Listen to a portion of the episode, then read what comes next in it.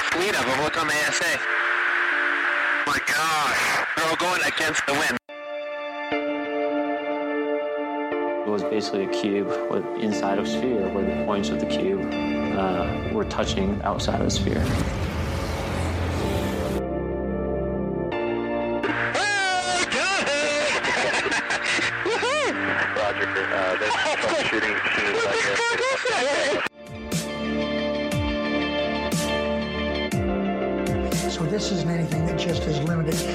United States. It's a worldwide phenomenon. That UFO podcast is powered by Zencastr. Zencastr is one of the world's leading platforms for recording and hosting podcasts. The open beta strives to put the power of studio quality remote video production into the hands of anyone with a story to tell. Features include HD video recording, studio quality sound, chat, and footnotes. All running right from your browser so you can record from anywhere without ever installing anything. Check out the links in the show description to find out more.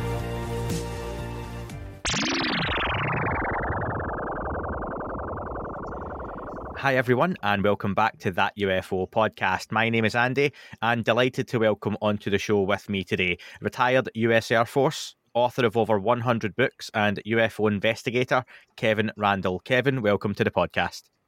Well, thank you very much, but I do make, need to make one quick correction. I'm retired Oh. Army officer.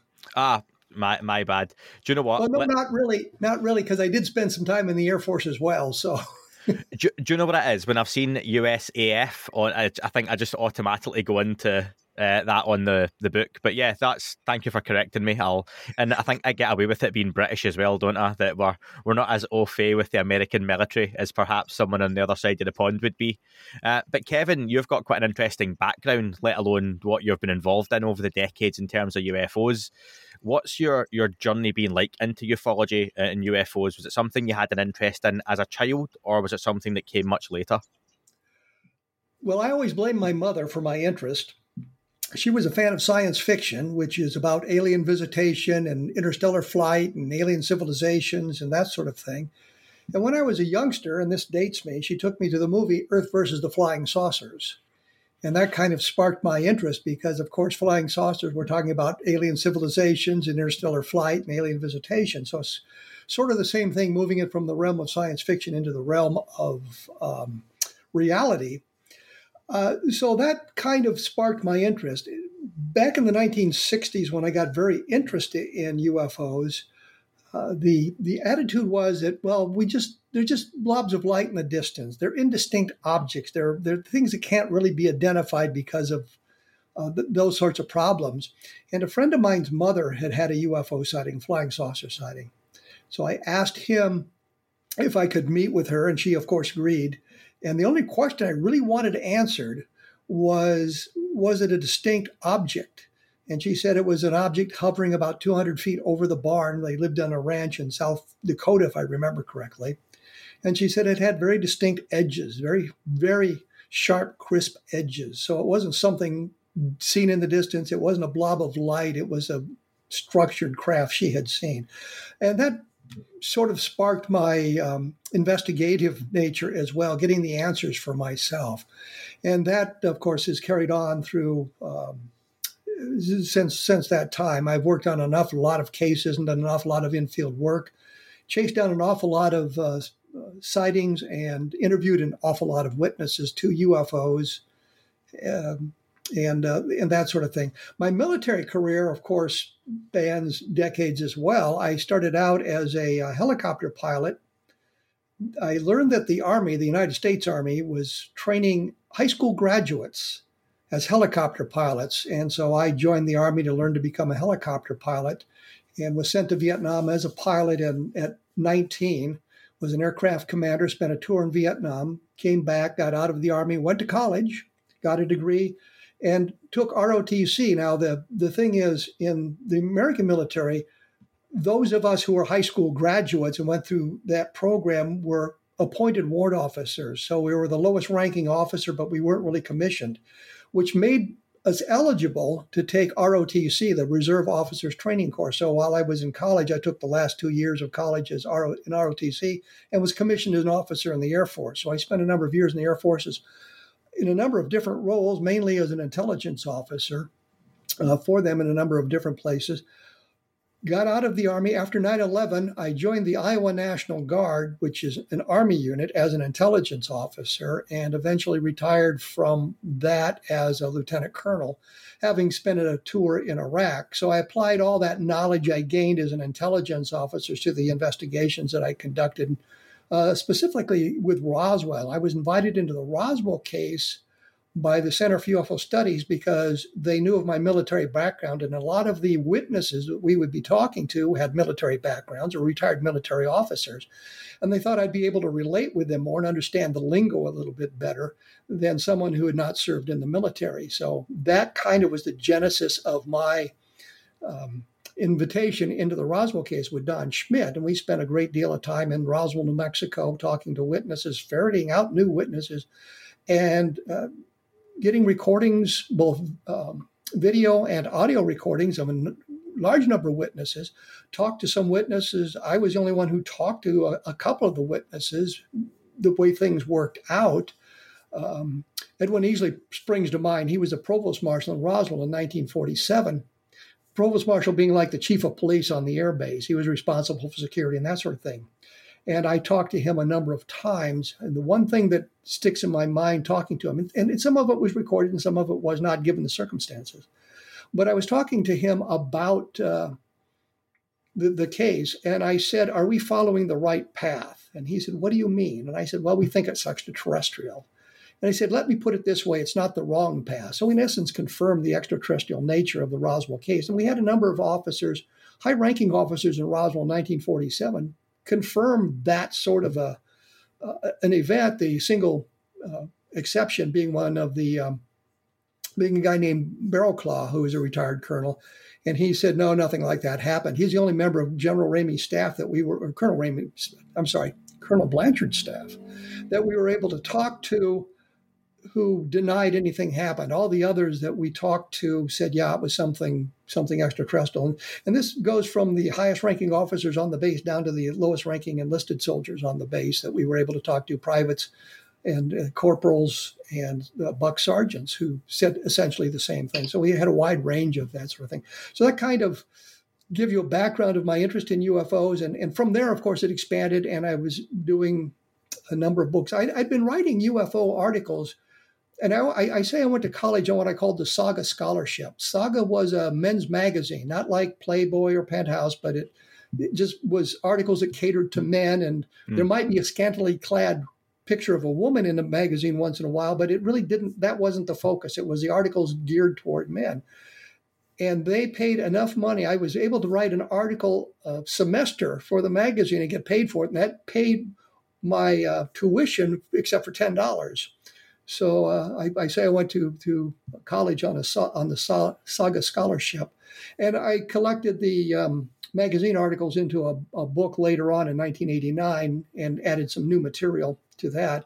And then the second UFO book I did was on Roswell. And from there, it's expanded out. I've done 25 or 28 UFO books. So I've done a lot of research into it and I understand what's going on in the, the world of UFOs that's an incredible. Thanks for the backstory because it's a wonderful history you've put into just a couple of minutes there, almost six or seven decades. After all that time, what is still driving you to write about the subject of UFOs? Because there's so many in this topic, and in a far shorter time, become disillusioned or you know they fall out of love with it. But you've kept that that passion to keep writing even now.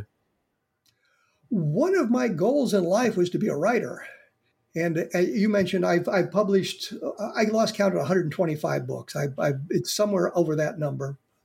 But it, it's science fiction, it's action adventure, and it's UFOs. And uh, so I've uh, always wanted to be a writer. So this is one way I could express my, my opinions that way. But the subject always fascinated me as well. And I had a good friend, um, Wilson Bob Tucker, and those who are into science fiction and science fiction conventions would know Bob Tucker um, wrote a number of science fiction books, really good science fiction books, but never got the kind of publicity that an Isaac Asimov or a uh, Ray Bradbury got. But he was an incredible writer, and with with that sort of thing going on, um, we wanted to you know, I, it, well, the, the point was that that um, at one point talking to Bob Tucker is that he explained that he was retired from writing, and as a much younger person, I couldn't understand that why you would retire from writing. And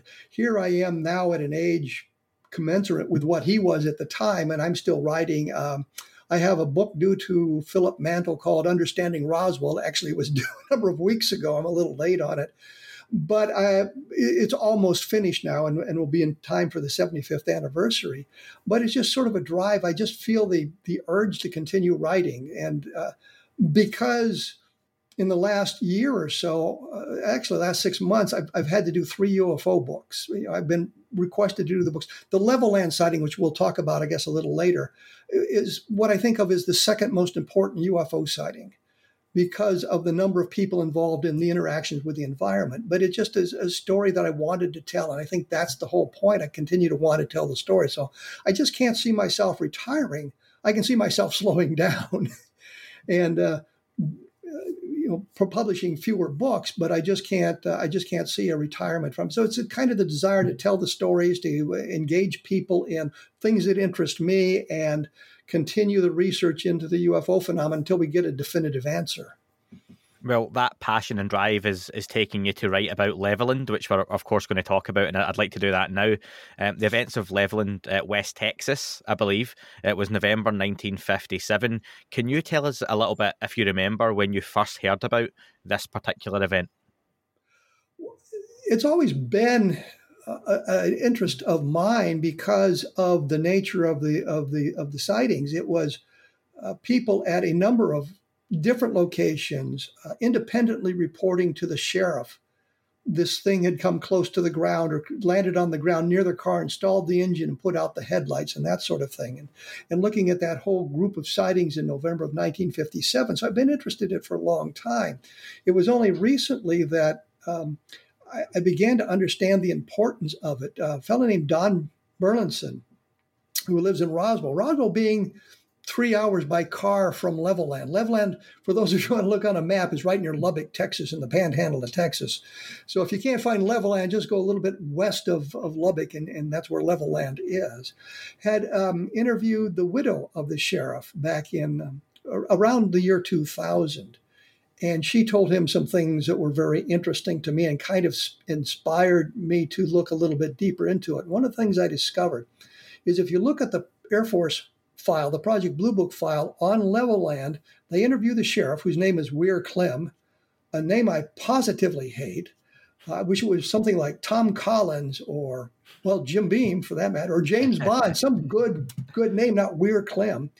But he um, had told the Air Force, according to their file, well, he eventually was interested enough because there had been enough sightings been reported to him that they were going to go out and look for it. And he saw the object in the distance. He said it was just a streak of light in sight for two seconds. That's what it says in the Air Force file. I found documentation printed in newspapers prior to the Air Force investigation where he was talking about seeing a oval shaped object that was bright red and then later on, a fellow named Don Berliner, yes, there's a lot of Dons in this conversation. Don Berliner in the mid 1970s talked to the sheriff, talked to Sheriff Clem. And Clem uh, again said that he had seen the object. So we've got him saying it prior to the Air Force investigation and then somewhat later after the Air Force had written down what he had to say. The other thing that came out, and we're back to Don Burleson now, he learned that the mechanic for the sheriff's department was still alive in, in 2000 and interviewed him and said that the sheriff had come into the shop and wanted his car checked out the next day. The only reason the sheriff would have had his car checked out the next day is if he'd gotten close enough to the object that it stalled it.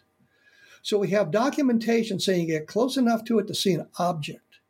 And then we have information that says his car was stalled. Now, what, be, what makes this even more important than some of the other sightings of in that short time frame of two and a half hours in, in Levelland is that he was in sort of a mini convoy. He was in one of the sheriff's department car with a deputy. Behind him was a state police car. I think it's. I think then it was still. It was called the Department, uh, the Texas Department of Public Safety. That's what it was when I lived there in the 1960s, and I think it was that in 1957. So now you have state police involved, and behind behind them was a third car with Air Force officers in it. This tells me that they got close enough that their cars were stalled. And that tells me the Air Force officers observed the phenomenon of the car engines being stalled and the object, the bright red glowing object, being close enough that they could see what it was. But there's nothing in the Air Force file that talks about an investigation or an interrogation of the Air Force officers involved. All we have are six different interviews conducted um, two or three days later by a staff sergeant that came down from Colorado Springs and um, interviewed the sheriff, a couple of the witnesses, and uh, let it go at that. Didn't do a comprehensive investigation. That was it. Now, it, years later, many years later, I was able to find the names of many, many people who were involved based not only on uh, what the Air Force report said, the Air Force documents say, but the newspaper files that we could go through, and we'd find witnesses in there that uh, were interviewed. The um, APRO Bulletin, the Aerial Phenomena Research Organization, which was a civilian organization, was involved in the investigation in 1957, as was the National Investigations Committee on Aerial Phenomena, which is also a civilian organization based in Washington, D.C. They had one of their investigators out there talking to people. So, looking at all these documents created at that time, we were able to find the names of many, many other people who were involved. The sheriff said that uh, he had received dozens of phone calls about this, which suggests additional witnesses as well. So it's a it's a case with many many witnesses at independent locations reporting the same phenomenon. The sheriff also, at least according to the, the, the wife, the widow, said that there had been landing traces on a on a ranch outside of town. I think it was north of town. Burleson went there and interviewed the, the widow of the rancher, but the rancher's daughter as well. And the rancher and the daughter went out and saw the burned area, as did the sheriff. So now we have landing traces on the ground, which, had they been researched properly in 1957, might have presented us with some very interesting data. We know that it interacted with the environment by stalling the car engines and filling, uh, filling radios with static and putting out the headlights. And when the object left, left and the cars could be restarted, and there was only one case where the guy said the car started spontaneously but the cars could be started. So they they stopped working at the close approach of the UFO and began working again when the UFO was gone. So we've got an interaction with the environment, and we have many independent witnesses. Think of the data we have could have, could have collected at that time had NICAP not got involved in, with the Air Force in an argument over the number of witnesses. So the Air Force successfully diverted the conversation from what happened to how many witnesses there really were.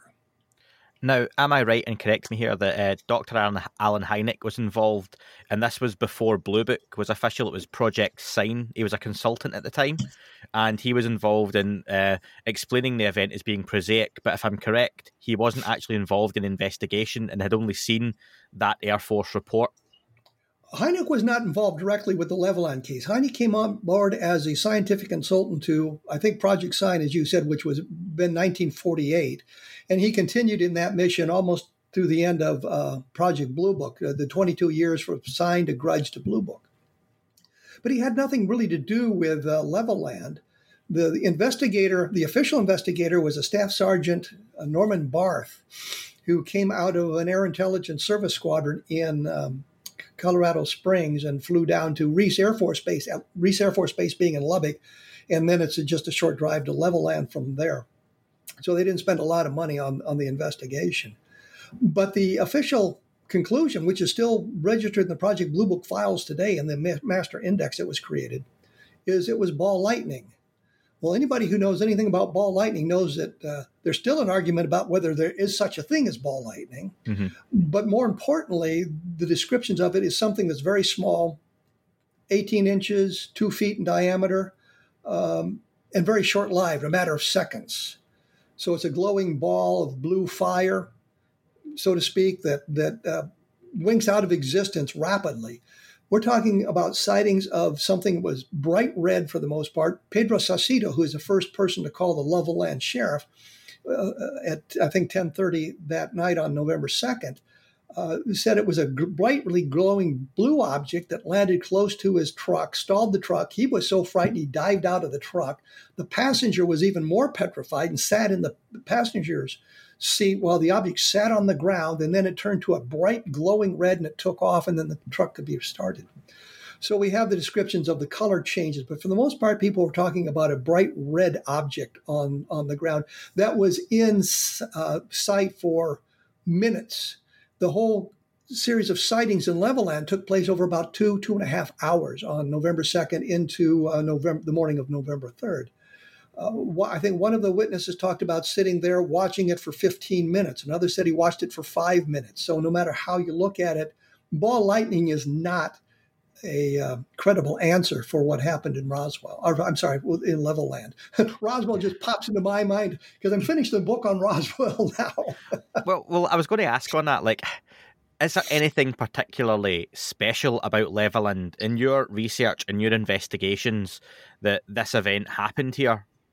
Was there anything nothing, nearby or nothing? Nothing. Um, with, with, Roswell, you can you can talk about the uh, atomic strike force being based at Roswell, and you mm-hmm. can look at New Mexico, where not that far from Roswell, we're firing rockets into the atmosphere higher than ever before, and now, of course, we've gone to the moon. But uh, um, you you if, if you're interstellar race, if you're a space traveling race and you find a civilization that's verge, on the verge of taking its first steps into space and they have atomic weapons, you're going to be concerned about those people.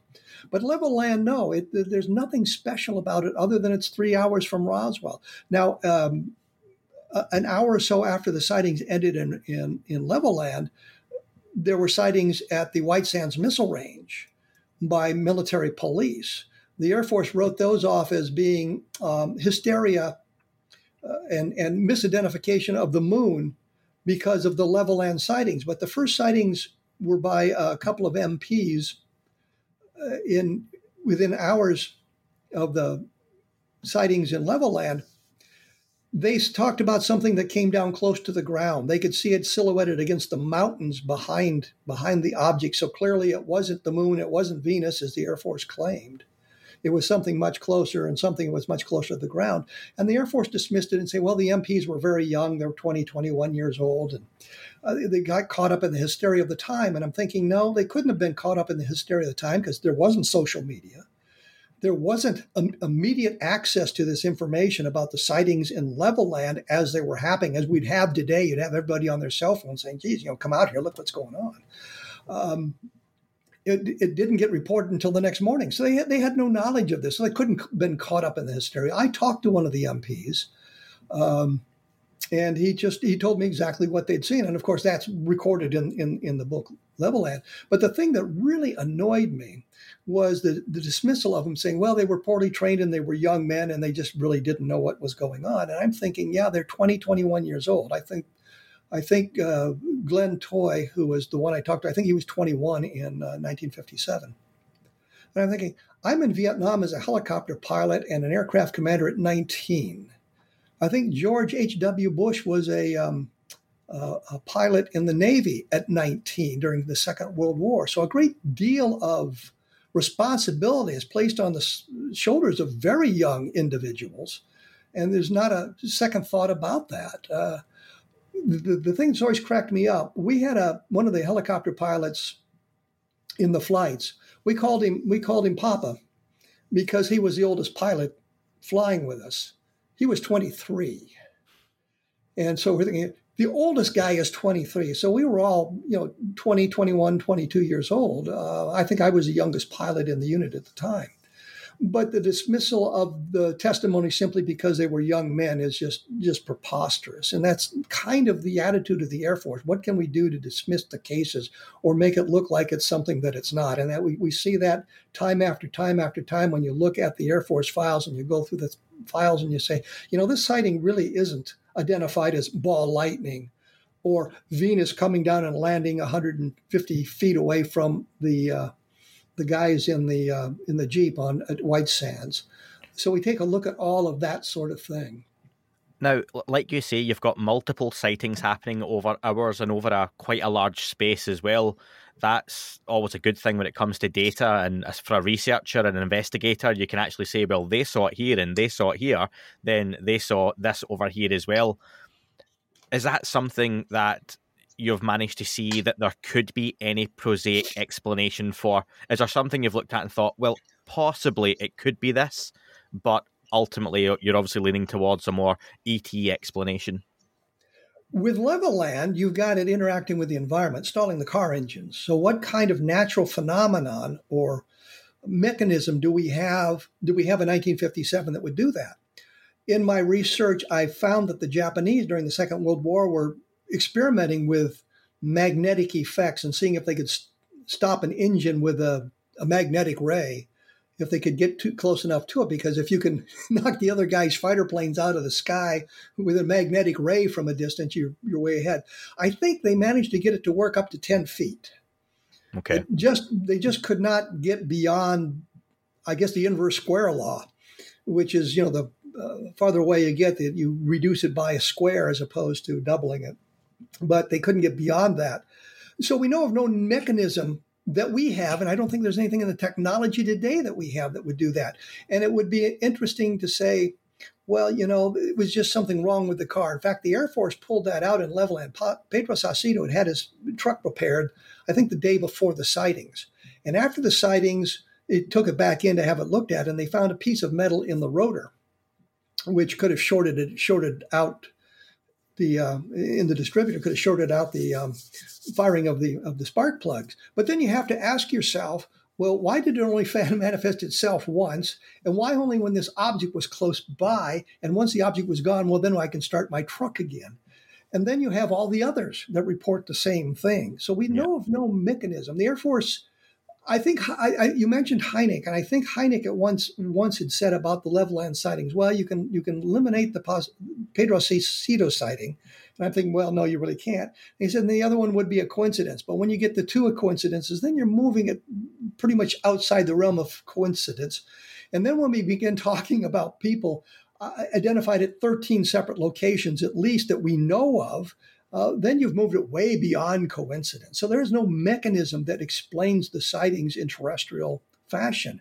And I think that's an important point with the with the uh, the Levelland sightings is we have no terrestrial explanation that accounts for all the um, reported malfunctions of vehicles and the sightings of the object. Right? I mean, it's a glowing red um, I think Saucedo called it uh, torpedo shaped. Other people called it sh- egg shaped. And I'm thinking, you know, that's probably a matter of perspective where you were when you saw the object, how you looked at it.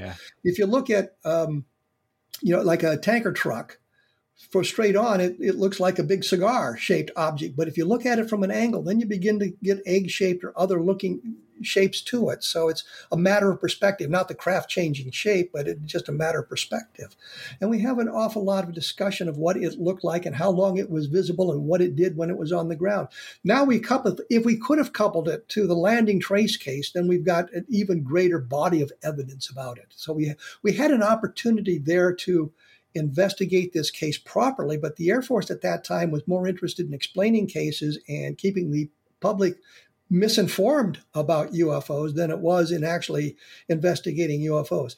Uh, two or three days later, on November 6th, I think it was, a guy named um, James Stokes was driving from Alamogordo, the um, Holloman Air Force Base, to El Paso, Texas. And if you look at your map, it's what an hour and a half, two hours from Al- Alamogordo to El Paso, and you go through a little town called Orogrande. And as he approached Orogrande, his radio began to fade out, and he was wondering what was going on. Then his engine sputtered and quit, and he pulled over the route, side of the road, and he's sitting there behind uh, six or seven other cars, and they're watching an egg-shaped object as it flies around overhead for a moment.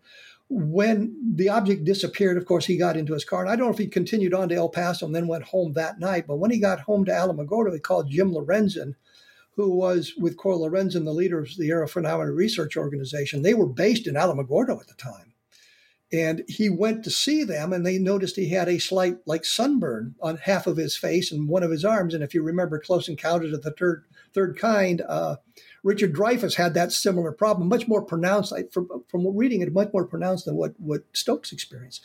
But here's another group of sightings with multiple witnesses again and multiple car stories, and, and another effect of the UFO.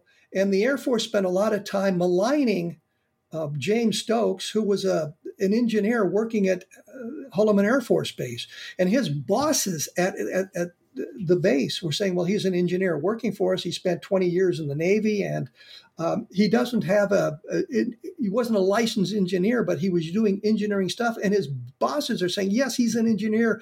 And the Air Force that came in out was, well, we couldn't find a degree for him for Air Force, so we can't trust what he has to say because he's embellishing his resume. He's working as an engineer. Whether he's got a degree or not is irrelevant. He's got a position where he is called an engineer on an Air Force base.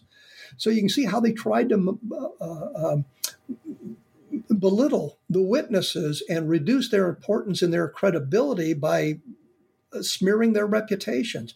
And, and you can see in many other cases them doing the same things with other witnesses, doing everything they can to make the person look like a, an egotist or somebody who's jumping on the bandwagon or somebody who's not very bright. And you get into the depth of the person and you learn there's a great deal more to them than just the, the smear thrown out by the Air Force. Uh, Kevin, you read my mind when you brought up the the effects, the physical effects of close contact, because that was going to be my next question. So it's interesting you had that you say sunburn effects. So these objects were clearly within a range or causing some sort of of interference that was affecting the kind of human skin. Was there any lasting effects you found out from people that maybe lasted a lot longer into later life? The, was there any cancers or rare diseases? In in Levelland, no. The the sunburn effect on Stokes faded in a matter of hours. In fact, when the Air Force showed up to investigate uh, a couple of days later, his skin tone had returned to normal. There was no evidence of the reddening of the, of the sunburn effect. There's another story that one of the MPs was not available for the Air Force investigation. I think his name was Will Banks. And the story is he was in the hospital but what they told the Air Force was that we gave him a three day pass. And I'm thinking, yeah, we know that there's going to be an investigation. We know the guy's coming down, and now we put him on a three day pass. Now, if you're on a three day pass, and I know this from my military experience, you have to leave a phone number. You have to be, they have to be able to contact you. So even if the person who granted the three day pass didn't know the Air Force was coming down to investigate, he would have learned when he got there and he would have been uh, recalled recalled Will Banks. I believe it's Will Banks to to Holloman Air Force Base so he could be interviewed. You, the other thing is a three day pass has a limitation of how far you can travel. And so he would have been basically in the local area. The story is from the Lorenzens is he was in the hospital. And he was in the hospital because of the effects, but there was no lasting effects. We move into the realm of the Cash Landrum sighting in 1980, where there were the apparent lasting effects. Um, uh, John Schuessler, I think it is, has done a great deal of work in investigating that case. Uh, Curt Collins on his blog um, has a great deal of information about the Cash Landrum case. Uh, if you go to your search engine and just type in Cash Landrum, I think you it'll take you to all the information that's available on this. Philip Klass said that the effects experienced by the uh, two women and the young boy were pre-existing conditions and uh, but it doesn't seem that's quite accurate because it seems that some of the the uh, later effects, and I think there may have been some cancer involved in there. I'm not, I'm not sure because I haven't spent a lot of time investigating that case, but I think there was some uh, cancer effects there and were lasting throughout their lives. And there have been cases where people have suffered um, more debilitating effects than was was uh, ex- exhibited in uh, in Levelland. So we have a range of those sorts of things, and that's the other thing. Uh, there's all these subsets of of ufology, and I'm chasing one now where people were trying to take pictures or video with their cell phones of UFOs, and the camera failed. Camera worked fine before the UFO was there. Camera worked fine after the UFO was gone, but when they were trying to uh, video the the UFO, camera didn't work. Sometimes they get sound. You can hear the sound. You can hear what they're saying, and you can hear all the sound in the background. But the the image of the UFO is is gone, and that sort of thing. And so I've been looking into those cases. There are quite a few of those where the the cameras have failed on that. So it's another kind of side effect of, of a close approach of a UFO. I am delighted to welcome a new sponsor to the podcast, VinoVest. As you all know, I've got a young family and I'm always looking at ways I can save and invest for the future. Fine wine has long been a cornerstone of wealth generation and preservation. The problem? Historically, it's been reserved for the ultra wealthy. VinoVest is changing that.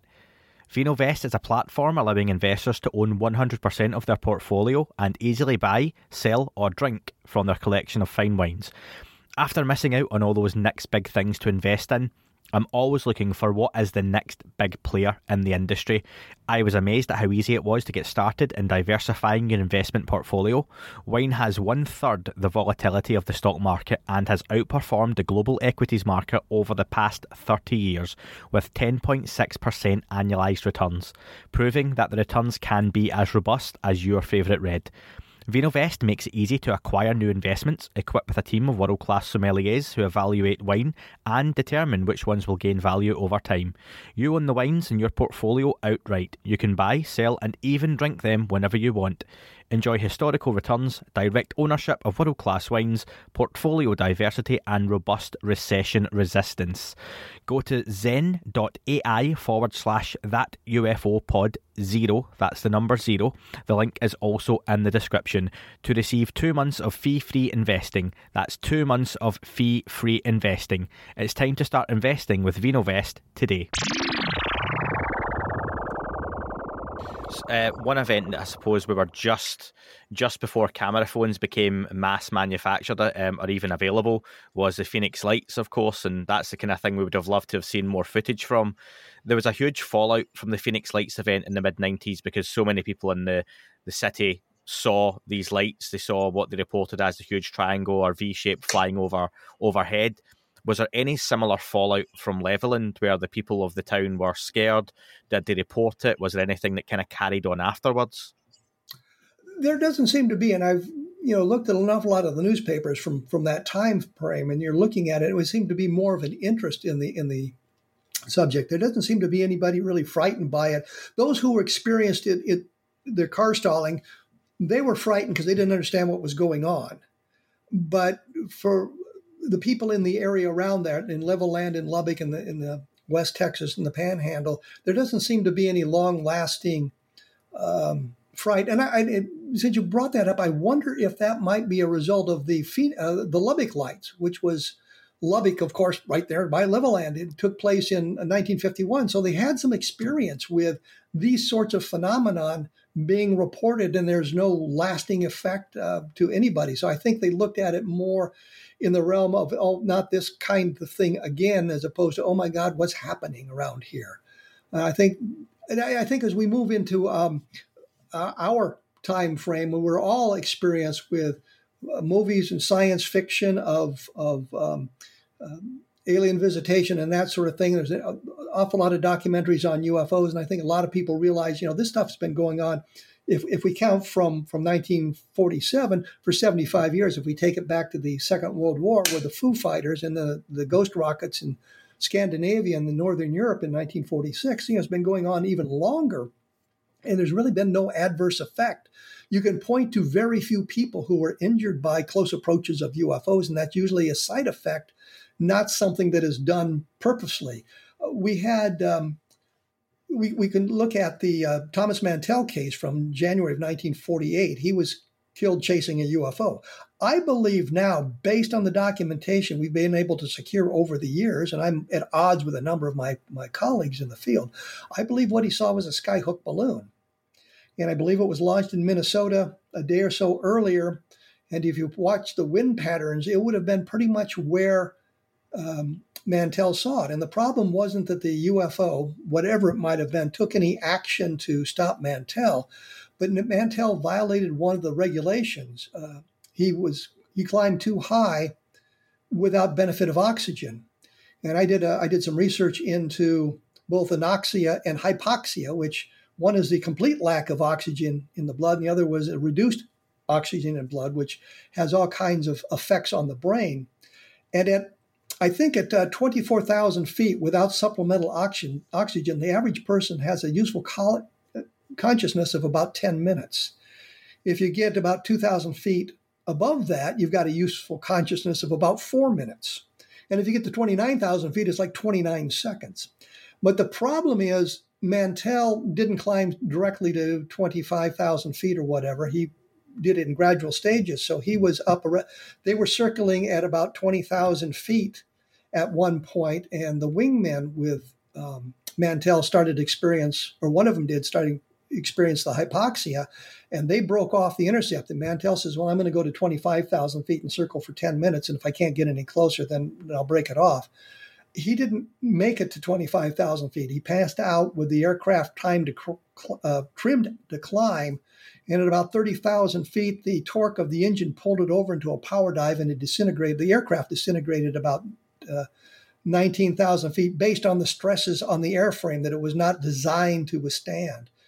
So he was, if, if I am correct, he, he was um, killed chasing a skyhook balloon. If my colleagues are correct, he was killed chasing a flying saucer, but the flying saucer, the UFO, took no action against him.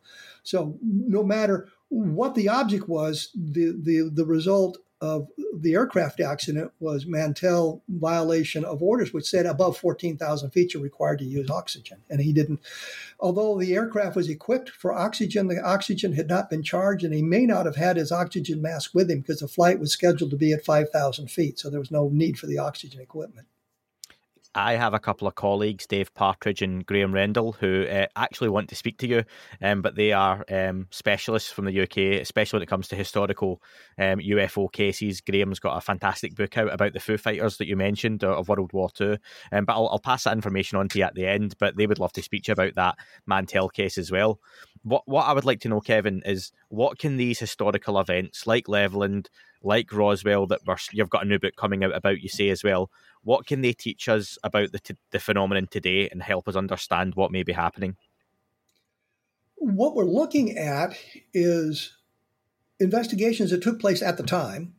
So information was gathered at the time, and then we've got subsequent investigations conducted by both military uh, and civilians through the through the years. So we've gathered a great deal of data, and what we see is um, an effort to suppress the information by uh, the American government, and I think maybe the B- British government and other governments around the world to suppress the information. And I know the Air Force, the Australians were going to investigate UFOs based on reading Don Keyhoe's book, uh, "Flying Saucers from Outer Space," or one of the, one of those books. And so the Air Force officers contacted American officers about UFOs, flying saucers. And the Americans' attitude was, oh, there's nothing to it. You can't believe a thing Keyhoe says, don't do it. Turns out, if you go back and you research Keyhoe's book carefully, you see that most of what he printed, although he couldn't name all the sources he had because they were talking to him uh, off the record, so to speak, uh, the information was accurate. So you see our Air Force, the U.S. Air Force, manipulating the air forces in other countries to to not do uh, solid investigations. But by going back and studying these cases, we learn an awful lot about not only what was going on, we get some clues about propulsion, we get some some clues about uh, other aspects of it. But the thing that's really important, I think, is if you're told repeatedly something is impossible, you probably don't attempt it. But if you realize it is possible and you're not sure how it's done, you begin to try to figure out how to do it yourselves. So if we could, we are, we are blessed with the information that interstellar flight is possible. We see it as impossible given the distances and the technology we possess at the time. We just can't really do it.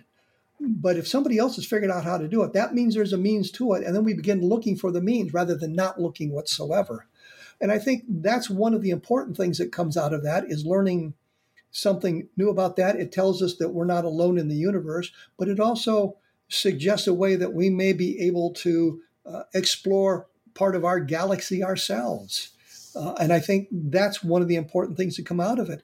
And we get hints about it. We learned that the Air Force at one time was going to set up spectroscopic cameras around the country to see if they could photograph the light coming from UFOs and get a spectroscopic analysis. I'm not sure exactly what that would have revealed to them, but it might have given them a hint about the propulsion systems, you know, uh, something like that. Or, or if we got a glowing object, the the uh, metallic structure of the craft. I, I don't know what, what all it would have told us. If they had the cameras out and located, uh, we might have gotten photographs of the object independently from two or three locations, and that would tell us a great deal about its capabilities. How high was it flying? How fast it was going? How large was it? All those sorts of things we could have divined from a proper investigation. And you can see in the Project Blue Book files, as we look through those, these sorts of things were attempted uh, but only haphazardly. They well, we're going to put out some cameras, but well, we got one camera, so that's not much.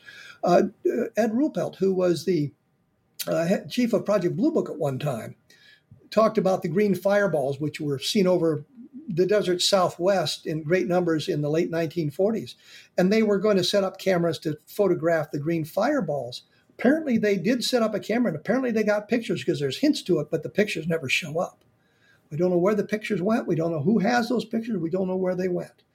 If we do have a crashed UFO, as, as Roswell seems to suggest, and we can figure out how it works, then we take a big step over our competitors in the world, but we also learn how to travel interstellar distances.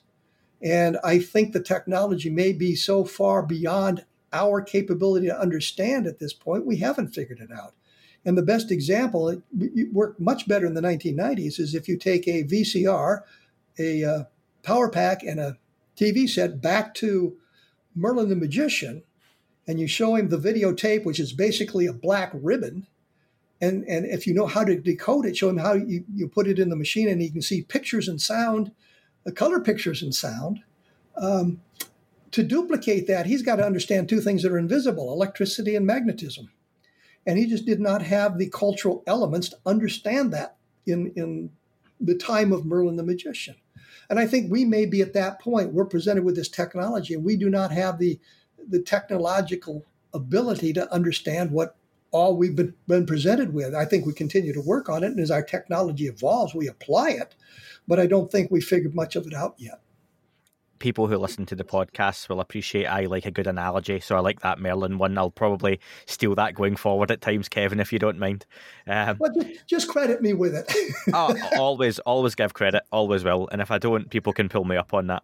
Um, you, you've mentioned there, obviously, some common factors. Is there anything you've noticed in your years of writing, investigation, and research that have given you any clues as to the craft's origin? You've mentioned interstellar travel people potentially visiting from different galaxies. What for you is the your best summary you can put together of what this phenomenon may be? I would say it's not interplanetary, meaning it doesn't come from inside the solar system because we pretty well surveyed all the bodies in the solar system that could have intelligent life on it producing these sorts of things. And we realize that Jupiter and Saturn are impossible, the same with Uranus and uh, Neptune. Pluto is way out there and cold world. There's really nothing apparently on Mars. Venus, you land your spacecraft on Venus and it's going to melt. And uh, Mercury is kind of out of the question. Some of the moons around the, the planets, uh, Titan, for example, around Site, uh, Saturn, um, would be more Earth like, but then you've got a problem with um, the temperatures and things like that. So I think I think we've pretty well ruled out interplanetary flight. And I think in the 1950s and late 1940s, 1950s, they, they were thinking in terms of interplanetary flight as opposed to interstellar. When we move beyond that, I would guess, and it's only a guess, that they would come from within our galactic neighborhood, um, 100 light years away, 50 light years away. I don't know how fast they can travel. I don't know how they would move, maneuver. They may be able to cross the galaxy in a matter of hours based on their technology or, or a way of warping space to uh, shorten those distances. I don't know, and I and if I had an answer to that, I'd be really, really rich, and I wouldn't be doing podcasts.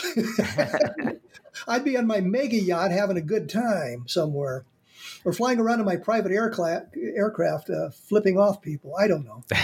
but but I mean the point is I, I really don't know. We used to say that the only real clue we had was from the Betty Hill star map from her and B- Barney Hill's abduction in the in 1961, and, and she produced this star map and. Marjorie Fish created a 3D model and pegged it as being Zeta 1, Zeta 2 reticuli, which is a double star system some uh, 30, 37, 38 point light, 37.5 light years from Earth. Uh, but that information is flawed because, according to Betty Hill, it was a 3D representation she saw, and she was she was drawing it in two dimensions, so that would have distorted it. Marjorie Fish, when she did her work, eliminated all red dwarf stars because she deduced there would be nothing on a, around a red dwarf that would have be, be of interest to a spacefaring race. And my counter argument would be that there may not be any civilized planets around that, but there may be some element that is crucial for them that they could find in one or two of these systems. So it may be important for them to look at red dwarfs. I don't know. Um, there has been some work done suggesting better distances to those planet or those star systems that uh, Marjorie Fish identified. Uh, are not where she thought they were. So the star map is kind of distorted there. But that was the only clue we really had. If you remember the movie Alien, the star system they go into is Zeta 1, Zeta 2 Reticuli. They mentioned that. I caught that some years later as I was watching the movie. I said, "Oh my God, they're there," uh, and and that's where the they found the alien. but I don't think that's relevant. But I, I really don't know, and I, I just can't say. I, I would say that they come from inside our galaxy, our galaxy is what 110,000 light years across and 30,000 light years deep, or something like that. And we're on the outer edges, the fringes of the galaxy. Uh, so you could be talking about somebody who's 100,000 light years away. And then you move to other galaxies. I think the nearest galaxy is Andromeda, and it's what 2.5 million light years away. So I can't see them traversing that distance. But if there's a way of bending space, maybe it, it, it is all things are possible. I don't know. Uh, so I don't know where they're coming. That's a long-winded answer to say I don't know. no, that's fair enough. But do you know what gives me a little bit of hope is, uh, like you say, when you think about it, it seems impossible and incomprehensible that we could traverse that that distance, that level of space. But like you say, when Merlin saw the videotape and saw that black ribbon, and then saw pictures on a screen, that would have seemed impossible as well. So there just might be that something that one day is really common that we don't quite understand yet. What, what I would like to put to you, Kevin, just before we get to some listener questions, I heard you on on Howard Hughes' Unexplained radio show uh, a couple of weeks ago, and you said you've there's been a lot of progress people have talked about that has been made in recent years, and some folks are getting really excited. We're going to get some form of disclosure from the government, something like that. But you said, like others have, that you've seen this before you've experienced this that it's it's potentially going to just fizzle away. The government are going to keep things classified. They're not going to get the reports that are due. Is there anything you have seen that you think maybe this time something could or maybe a little bit different that we get some form of progress on this subject? You have to look at it from the point of view of the deep state, and you have to look at from the point of view of the purpose of the deep state is to keep the deep state in power and keep those in those positions of power well financed and they have no motivation to release the information. There's absolutely nothing they gain by releasing the information, and in fact, it could undercut their power. I did a book called UFOs in the Deep State that came out what a year ago, something like that, and looked at this in depth. And you know, people say, well, why do they continue to keep it classified? And if you look at the way at least our government works here in the United States, um, you have a transition of power at the very top. The president every every eight years at least um, sometimes it's only four years, sometimes it's eight years, depending on the president uh, and, and uh, the elections. But the people they bring into the government, you see the names coming up again and again and again. Uh, people who were in the Clinton administration in the 1990s are showing up in the Biden administration at, in some of the top level spots, and the bureaucrats stay there all the time. You know, so bureaucrats who came to came to work in um, the Clinton administration may are still working in their positions in the in the Biden administration.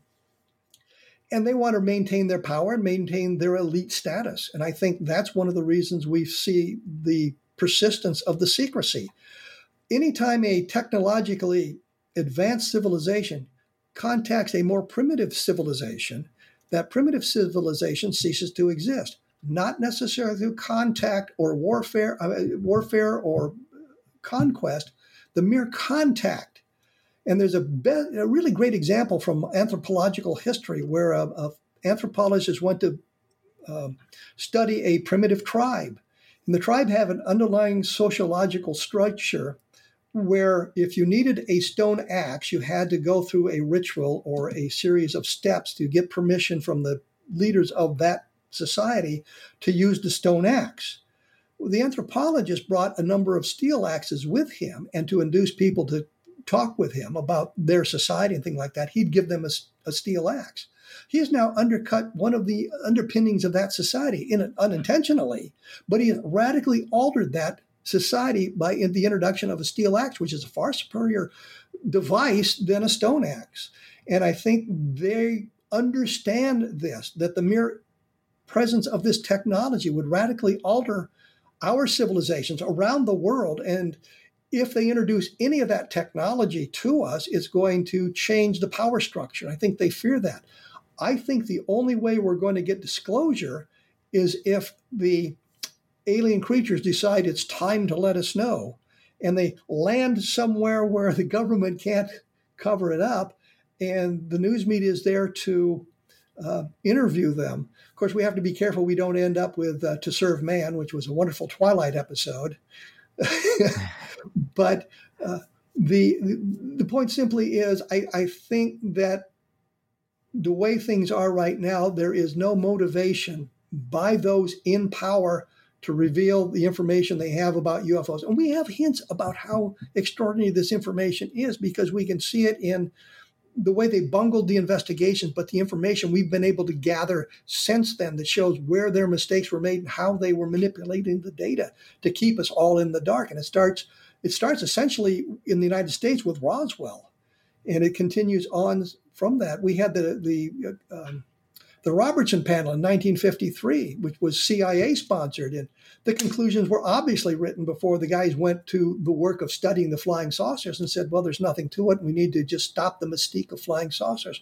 And we saw the same thing with the Condon Committee, which I think the skeptics still hold up as here's a scientific investigation of UFOs. And yet the conclusions were written before the investigation began. An Air Force officer wrote to uh, the Condon Committee and said, here's what we'd like you to find. And they wrote back and said, yeah, we can do that. Uh, I've got the letter, a copy of the letter up on my blog at uh, www.kevinrandle.blogspot.com. Just type in Hippler letter and it'll take you to that information. I'll put the blog address in the. I'm just making a note of that now for the listeners because I tend to forget those in the description of the podcast as well, folks. And listen, on that, Kevin, time will tell. Hopefully, we do get that progress. But I, have said on the podcast before, I completely understand folks who have been in this involved in this subject for a lot longer than myself and others who listen that why they they are trepidatious and why they say they've, seen this kind of thing happen before. So hopefully we get something different, but I, can see both points of view. Um, let's get to some listener questions, Kevin, in the time we have remaining. Um, the first question is from Matt, and Matt wants to know: Did the egg-shaped objects at Levelland give off any noises? There was discussion of people hearing sounds. Yes, there was some. It wasn't universal, but they did hear roars. They did hear, did, did hear sounds. Yes, there is there was noise given off. Uh, not only the electromagnetic effects, but also noise, and the, and of course the very bright lights. Was the noise reported as mechanical, like you said, a roar? Would it be something more mechanical, or? No, it was more of a roar. More, of, I think, you more aligned with a jet engine type thing but it was that kind of thing. And not everybody reported sound. And I think as well, you mentioned earlier about perception, and at the time that people knew about flying saucers from the headlines in early science fiction, but it would have still been very much one's interpretation of what they were hearing or what they were seeing. Not like now, because we've got 75 years of, of stories and books, and we've got Hollywood movies that we can interpret these things a little bit easier. So it still could have been something maybe a bit more, because a jet engine type noise or a roar isn't normally what we associate, is it, with a, a UFO or a UAP? You tend to associate low hums or, or vibrations. Well, I think that you know it's it really again. I think it's the, the person and how they describe describe the sounds, and and oftentimes the sound is sort of a secondary effect. They're just not really listening; they're looking at, at the thing in awe. Uh, you, you go through the reports of the people carefully, and you can find find hints of that sort of thing. It's kind of like the sheriff. If you go through an awful lot of the books uh, published after 1957, you uh, which mention Levelland, and and my own books do the same thing. Say the sheriff saw it, but it was just a streak of light in the distance. And now I got into it in depth, and it's not a streak of light in the distance. It's a a, a um, solid object seem much closer. So I think we have to look at all of that sort of thing. Sometimes it's the interpretation of the witnesses. Sometimes it's the interpretation of the writers who are, are reporting on the story. Sometimes it's the the government. Uh, changing things around a little bit, and, and and the writers do that too. They they assume things um, based on what they're reading. They put their own interpretations on it, and sometimes if those interpretations are wrong, the next guy who's reading it puts that same interpretation on it uh, because he read it in another book. And that's why I do something called chasing footnotes periodically. You read something about in a book and there's a footnote. So you look at, well, what's that footnote saying? You go to that source, which may lead you to another source, which leads you to another source, which finally leads you to the original source. And the original source story is not quite the same as been reported in the in the latest book. So you have to look at all of those sorts of things as well it's a really interesting point. I think many of us, like you say, would take that at face value and say, "Yep, this is what's written." There's a footnote, and like you say, a little bit of digging, and you find out that's that's potentially changed. So, interesting point. Um, Mike has a question. During your research into the 1964 Lonnie Zamora incident that occurred near Socorro, New Mexico, did you hear anything about Lonnie Zamora having a telepathic experience? No, Nothing not at all. I, I, I, don't think there's anything to that. I did hear that he was supposedly a drunk, but that's not true either. I think that was another way of belittling the um, the sighting. Lonnie Zamora was a very quiet religious man, and I think this experience frightened frightened him. The Socorro uh, experience frightened him. But in in the book I did on Socorro, we look at in depth some of the explanations for it. And we find out that something else that's important is it's not a single witness case. There are other witnesses that that uh, um, witnessed aspects of the case either just before Zamora's sighting or uh, hours afterwards. Sometimes it's just a roar in the sky or a blue flame in the sky, and others others it's it's something much better. But uh, you have to look at the whole area in uh, 19 uh, April of 1964. That that short period of time. Uh, around the sighting, and you get some very good information about what he had seen. And of course, there was a big roar associated with that craft. Next question is from Ryan, and Ryan wants to know Could the genetic bottleneck that occurred roughly 70,000 years ago have been due to extraterrestrial intervention? Do you think hybridization could be a goal of such intervention? I really don't know. I haven't studied, I did study anthropology and I understand how some of these things work, but I just haven't looked at that in depth. It's one of the many, many side facets of, of the UFO field, you know, like crop circles and cattle mutilations and abductions and all the oh, crash retrievals. And I've spent most of my research looking at more of the contemporary sightings and the uh, crash retrievals and the, the sightings that have multiple witnesses and multiple chains of evidence as opposed to looking something that's very speculative about what they might have done or how they might have manipulated the human race at some point. Fair enough. Uh, next up is Jason out in Los Angeles asks, in your opinion, what would be a legitimate or justifiable reason for any world government to keep the full truth of UFOs from its citizens? What would be a reason that would make you think, yeah, it's best we don't tell the general public about that? I would have said uh, years ago it may be a religious aspect that would cause undue panic, or the mere knowledge that there's alien creatures out there that may be on the brink of invading the earth that would have caused panic. I think that pretty well is untrue. I I've talked to a number of theologians about this, and they think it would not affect the religions all that much. Uh, and I think that we're all now sophisticated enough to understand that uh, if these things have been around for 75 or 80 years, that the invasion probably isn't coming anytime soon. It's done nothing to affect my life and my, so I, I'm not really worried about it. I think the motivation, again, you know, that was always a question what's the motivation for the government suppressing the information and i think it just has to do with them maintaining their own power and their fear that if the information gets out it's going to undermine their power in some way and they're doing everything they can to maintain their power and their financial positions in the world on a similar topic, uh, Gnosis, who is a big contributor to the podcast on the, the Discord channel as well, says Kevin clearly believes in a deep state infrastructure that has kept the topic secret over many years. Why have we had no smoking gun whistleblowers or deathbed confessions? Do you think it's because those at the top are still confused by the nature of the phenomenon?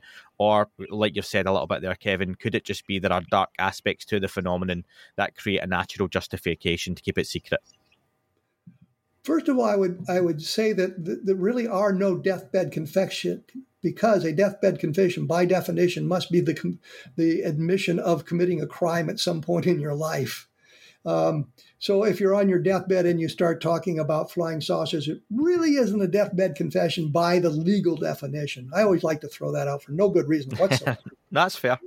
But but I think I think that there have been some interesting things. Uh, Edwin Easley, who I mentioned earlier, was a the provost marshal in Roswell, uh, literally on his deathbed, mentioned the creatures to his family, and yet when that information is transmitted into the public arena, you see the skeptics doing everything in their power to belittle it. Well, you know, uh, Randle himself didn't witness him saying that. No, I didn't, but his family did, and this is what they told us.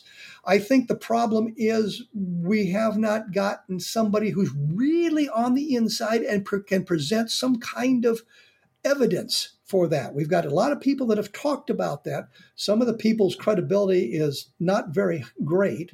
Others' credibility is interesting, but all we have are rumors um, about it. I think it, it's it's that sort of thing that that we're dealing with something that is basically unbelievable. You believe in flying saucers, men from other planets coming to Earth. That's unbelievable. And I think that to take that step over, it it requires more than somebody in a deathbed confession environment saying, yes, this is what I saw and what I did. We need something more to be presented. You know, if he said, um, uh, go to my safe, and there's this metal, if you wad it up in a ball and you let it go, it unfolds itself. Well, then, then you've got something more than just their word on what happened. So I think that's one of the problems we run into is it, you need something more than just these stories. We've got lots of those stories, and some of them are from people who are very credible, and some of them are from people who just really aren't very credible at all. And final listener question from Dave Smethurst. Um, what are Kevin's views on USOs, so unidentified submerged objects, and the possibility of underwater bases? I believe there was a lot of activity off the coast of Vietnam during that conflict. Well, I, I saw none of that during that conflict because I was busy doing other things.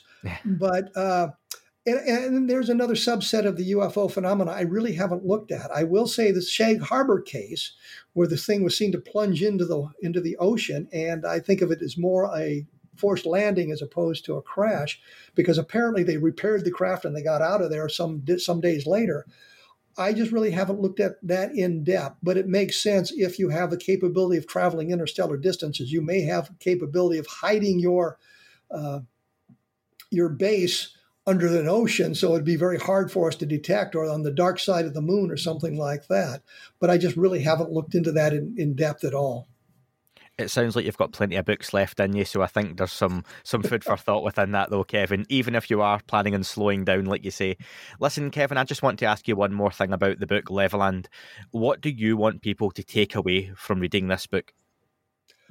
What they ought to take away from is how the government manipulated the data that had we done a proper investigation in 1957, we'd be having a whole different uh, conversation about it. I think the evidence is there for something very, very extraterrestrial of having happened there. I think it ranks right below the Roswell case because of the number of witnesses and the possibility of of good, solid evidence uh, the interactions with the environment. So I think looking at that and seeing how the government manipulated the information and how they kept us from uh, understanding it. And I should point out, this was not a phenomenon related just to Levelland, Texas in 1957. The book also covers the French sightings from 1954 and the South American sightings from 1954. And in fact, the very first case of a electromagnetic effect is from 1909 and is from England. So we, you know, it covers a whole gambit of of this kind of thing, the electromagnetic effects related to UFO sightings. Kevin, uh, you've mentioned you've got a new book coming out uh, in March, which is going to be on Roswell, or it'll be in time for the 75th anniversary. I think it's due in by March. Was that right? I have a book coming out in March, but it's about Project Moondust. Ah, right, okay. and and of course, Levelland is out now, and the um, the Roswell book will be out closer to the anniversary of the of the sighting in Roswell, which is July of 19 well, it was in July of 1947. I think it is the, the third book in my cities tri- trilogy, going with Roswell to Socorro now to and, and with Levelland. So it's all part of my series of uh, the um, cities trilogy. Well, I'll have the links in the description of how people can pick up Levelland. I'll have uh, Flying Disk Press, the links in there as well from Phil Mantle, where those books are also available. And Kevin, is there any way people can follow you on any form of social media, or would it be mainly be the blog spot? I, I try away, stay away from social media because too many people say too many dumb things and get themselves in too much trouble. That is by, very true. by posting rapidly. Uh, the blog is uh, kevinrandle.blogspot.com. You type a different perspective into any search engine, and it's usually going to come up first. And if you look, depending on the UFO sighting, sometimes it'll be uh, comes up on the search engine as well in the first page or second page of the various places you can go. Well, Kevin, it's been wonderful speaking with you, and I'd love to have you on again in future to talk about those other books. Okay, I'd love to do it. That is all for this week's show. Thank you very much for listening. Please remember to leave the podcast a review on your chosen platform. You can like, retweet, and subscribe. That would all be very much appreciated. The shows are being uploaded onto YouTube as we speak more and more. You can sign up at patreon.com forward slash that UFO podcast to access the shows ad free as well. Please get in touch on Twitter, Facebook, Instagram, that UFO podcast. Of course, on Twitter, it's at UFO UAPAM. And again, folks, as always, keep looking up. You never know what you might see.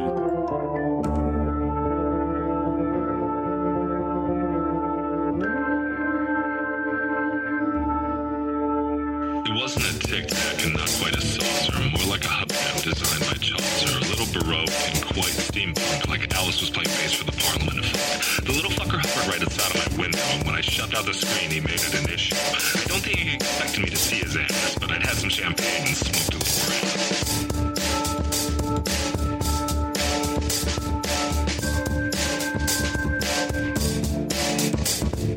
Meditative Gamma State full on meta. Can't imagine how it could have been any better. I got to the top of the stairs and there he was. Like, you awake? I was about to abduct you, cuz.